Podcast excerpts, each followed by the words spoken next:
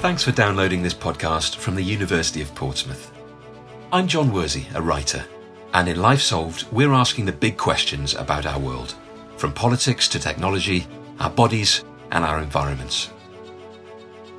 To do this, we're snatching interviews with researchers who are challenging existing ideas and seeking new ways of solving the world's problems. In this episode, I'm hearing how a resource we take for granted in the UK is the deciding factor in individual power and mobility in other parts of the world. Very, very powerful people will always have access to water, so it's always the most vulnerable, the most marginal who have problems accessing water. It's a resource that allows me to look at politics, economics, the whole gambit. I'll be finding out how one researcher is adding complexity to how goals for a sustainable world are made and maintained. And I'll be exploring how climate change presents real challenges to people and communities living without access to clean, safe water. There is definitely, I think, a lot of migration of people because climate is changing. So if everybody is constructing sources that are drawing on the aquifers, that will have a huge impact on their recharge rates. And we'll be discussing the all important question once sanitation's upgraded and installed, whose responsibility is it to maintain the system for the benefit of all? Water is a lot more political than many of us might consider.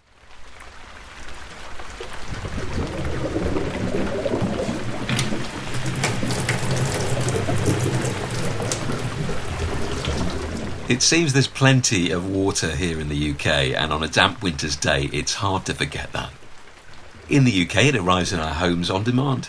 Clean, clear, and plentiful the moment we fancy filling that kettle for a cup of tea or soaking in a warm bath. But what we might take for granted is the difference that clean, safe water in our homes makes for our opportunities and social mobility. Imagine a society where only the wealthiest can guarantee direct access to this basic necessity.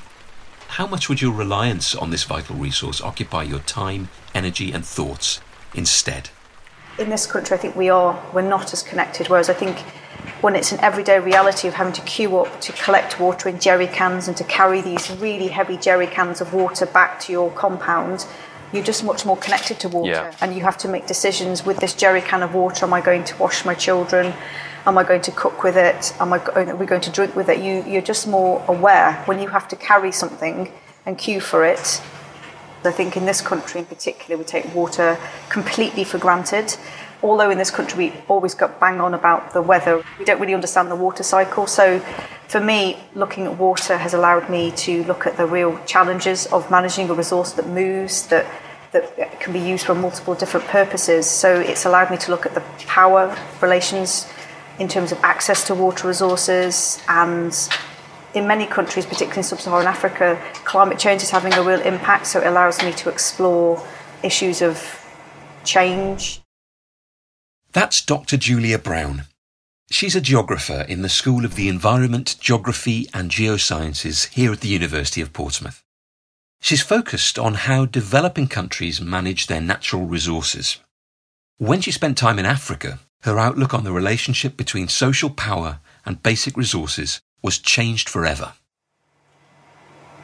I think when you travel around Africa as well, you realise that people don't get water out of a tap like we do. They have to queue up for water, they have to carry it. So it's it's also a realization of looking at development through the lens of water, and that's what I I think water is a really powerful tool. It allows you to look and understand society hmm. through water. So, for example, very very powerful people will always have access to water. So it's it's always the most vulnerable, the most marginal who have problems accessing water. So I think it's a it's a resource that allows me to look at politics, economics, the whole gambit of Yeah. of things. After finishing her PhD in South Africa, Julia travelled to Uganda, where she saw firsthand a big problem with the way the rollout of a sustainable, clean water supply was working. I was in a town called Masindi, and I happened to meet somebody. She was um, a Dutch lady who was who just started working for this NGO called the Water Trust. We just met over a beer, and she was telling me about the problems of community-based management. Most of my work has, has been about rural water Yeah. management. So when you're working in rural sub-Saharan Africa, that is where the highest levels of poverty really are. So it's it is linking poverty to access to water. In 2012, Julia started her research work in Uganda. She learned how voluntary water source associations there were collecting maintenance fees for the village pumps. Some villages had one supply, others had many, but trust was a big issue in the way these funds were managed. Julia came across anecdotes of treasurers with their hands in the coffers and people reluctant to stump up cash when others weren't doing the same. What we found was only about three out of a hundred water sources actually had enough funds for any major repairs.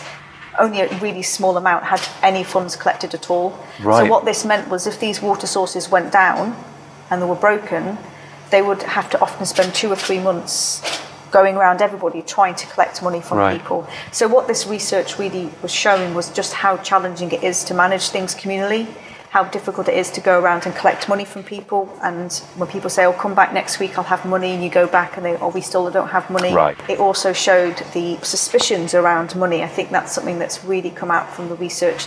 So in many ways, it, it's the research is about these rosy conceptualizations of community in Uganda and that everybody you know works together nicely. That's that's what you know water aid tells us. That's what comic relief tells us. Everyone's Yes. smiley and happy.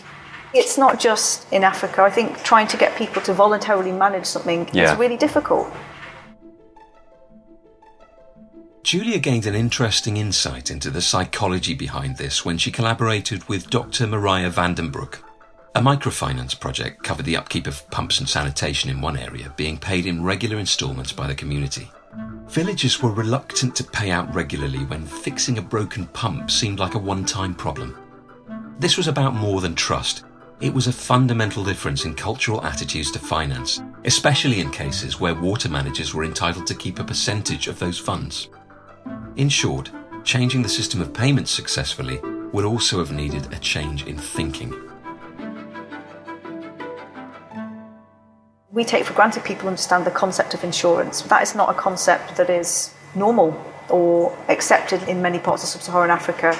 And then what happened was this water manager was then himself subjected to abuse. His children had stones thrown at the, they, they were bullied Right. at school because they didn't like the fact that somebody they thought was potentially benefiting from their funds. So Yeah. these are the challenges I think with having private operators involved is that you've got to understand the implications on them Yes. of disbanding a water user committee and having somebody potentially making some profit. Even if government, NGO, and private work is now providing greater access to secure, safe water for communities, it's clear that this is only the first hurdle. I asked Julia what she thought the next biggest priority should be. How to make sure people are maintaining these Yeah. systems is, is what I'm interested in, regardless of whether it's a pipe system or a hand pump. I'm trying to make maintenance sexy, I guess. so that's really what, as a researcher, you want to see is that your research is being taken up and is starting to inform policy. Yeah.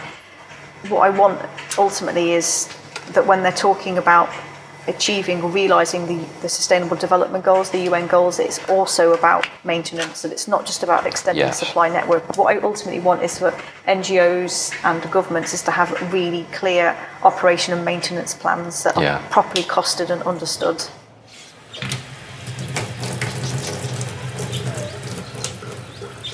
UN Sustainable Development Goals say all countries should have access to safe, clean drinking water.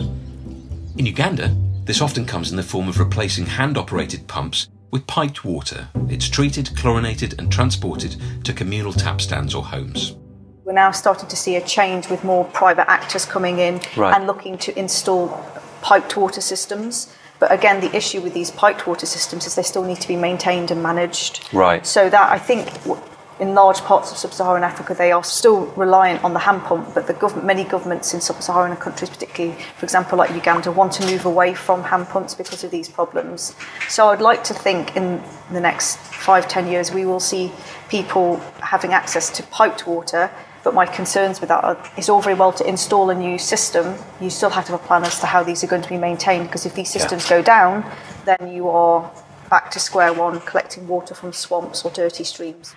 What a lot of governments do want to see now is seeing these systems upgraded. So you may have communal tap stands and then the potential to extend those to compounds. Yep. But then people would have to. That's more for the people with more money who can afford those connection Sure. those connection fees. Okay. So we're hoping we can start to see a change and an improvement in quality of access. So, it seems there's still a difference in who gets what, where wealthier communities are able to afford better facilities. Whatever the funding structure, there's a secondary problem to well meaning private enterprises.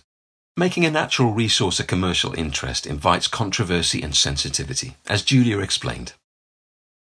The whole question of having private companies involved in water delivery is very, very contentious. I mean, in our country, I don't even think people always appreciate this, that the country is split into these natural monopolies. Mm. So in this, this part of the country, we are um, Portsmouth Water and Southern Water, which is in charge of the um, wastewater. So yes, these are companies that are making profits. There's been lots of controversies around privatisation in many Latin American countries, so big French water companies coming in and taking over the supply. So I think on particularly municipal water, mm. there has been a lot of controversies around privatisation. What we're seeing the stuff I was referring to is um, much more maybe entrepreneurs from within communities or local entrepreneurs getting into the business of water. Right. But that in itself, even saying the business of water is still controversial yeah. because making a profit from a resource that people have to rely on for their survival, of course, has to be managed yeah. and regulated.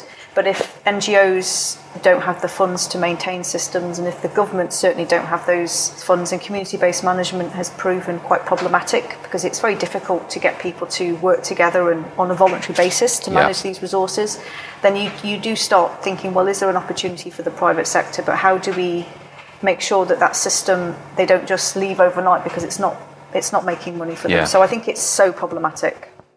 It's clear that mechanisms of behaviour and maintenance are essential for success in meeting UN Sustainable Development Goals. But what about the root causes of the issue? And what does this mean for populations of similar economies? In Uganda, when I since I've been going there, the seasons are changing. Right. So um, for a lot, because it's primarily rain-fed agriculture that's the backbone of the economy. So when the rains don't come when they're meant to, or you think they're coming and then they suddenly stop, that has a massive impact on people's livelihoods. Yeah. And all of these systems are dependent on livelihoods and people having money to pay for water, so that has a huge implication. There is definitely, I think, a lot of migration of people because climate is changing, it's becoming drier in the north, but also the biggest issue I've mentioned um, is definitely this not being able to rely on when the rains are coming. So being able to predict yes. is, is a big issue. And I mean, a groundwater, yes, it will have an impact, but I think the biggest impact on groundwater levels is probably the lack of planned infrastructure. So if everybody is constructing sources that are drawing on the on the aquifers, that will have a huge impact on their recharge rates. Climate change is happening and it's unpredictable. But what's also interesting when you're in Uganda is that people don't tend to blame us in the West for climate change. They seem to say, oh, it's our fault because we cut down all these trees. So it's quite interesting. That narrative is they're almost sort of blaming themselves and, and I'm like yes that that has you you know that definitely has had a huge impact but you know this is part of a global problem so yeah. there needs to be a bit more uh, sharing of responsibility I think. So where do the opportunities lie to make a real difference? The research that me and Mariah are interested in doing is is looking at how you can start to make s- small changes and incremental changes in behavior but that's a lifetime project Thanks to Julia for taking us through her research and for sharing her findings. It seems vital that private organisations and government bodies alike continue working with communities on maintaining the changes they implement, especially where vital natural resources are concerned.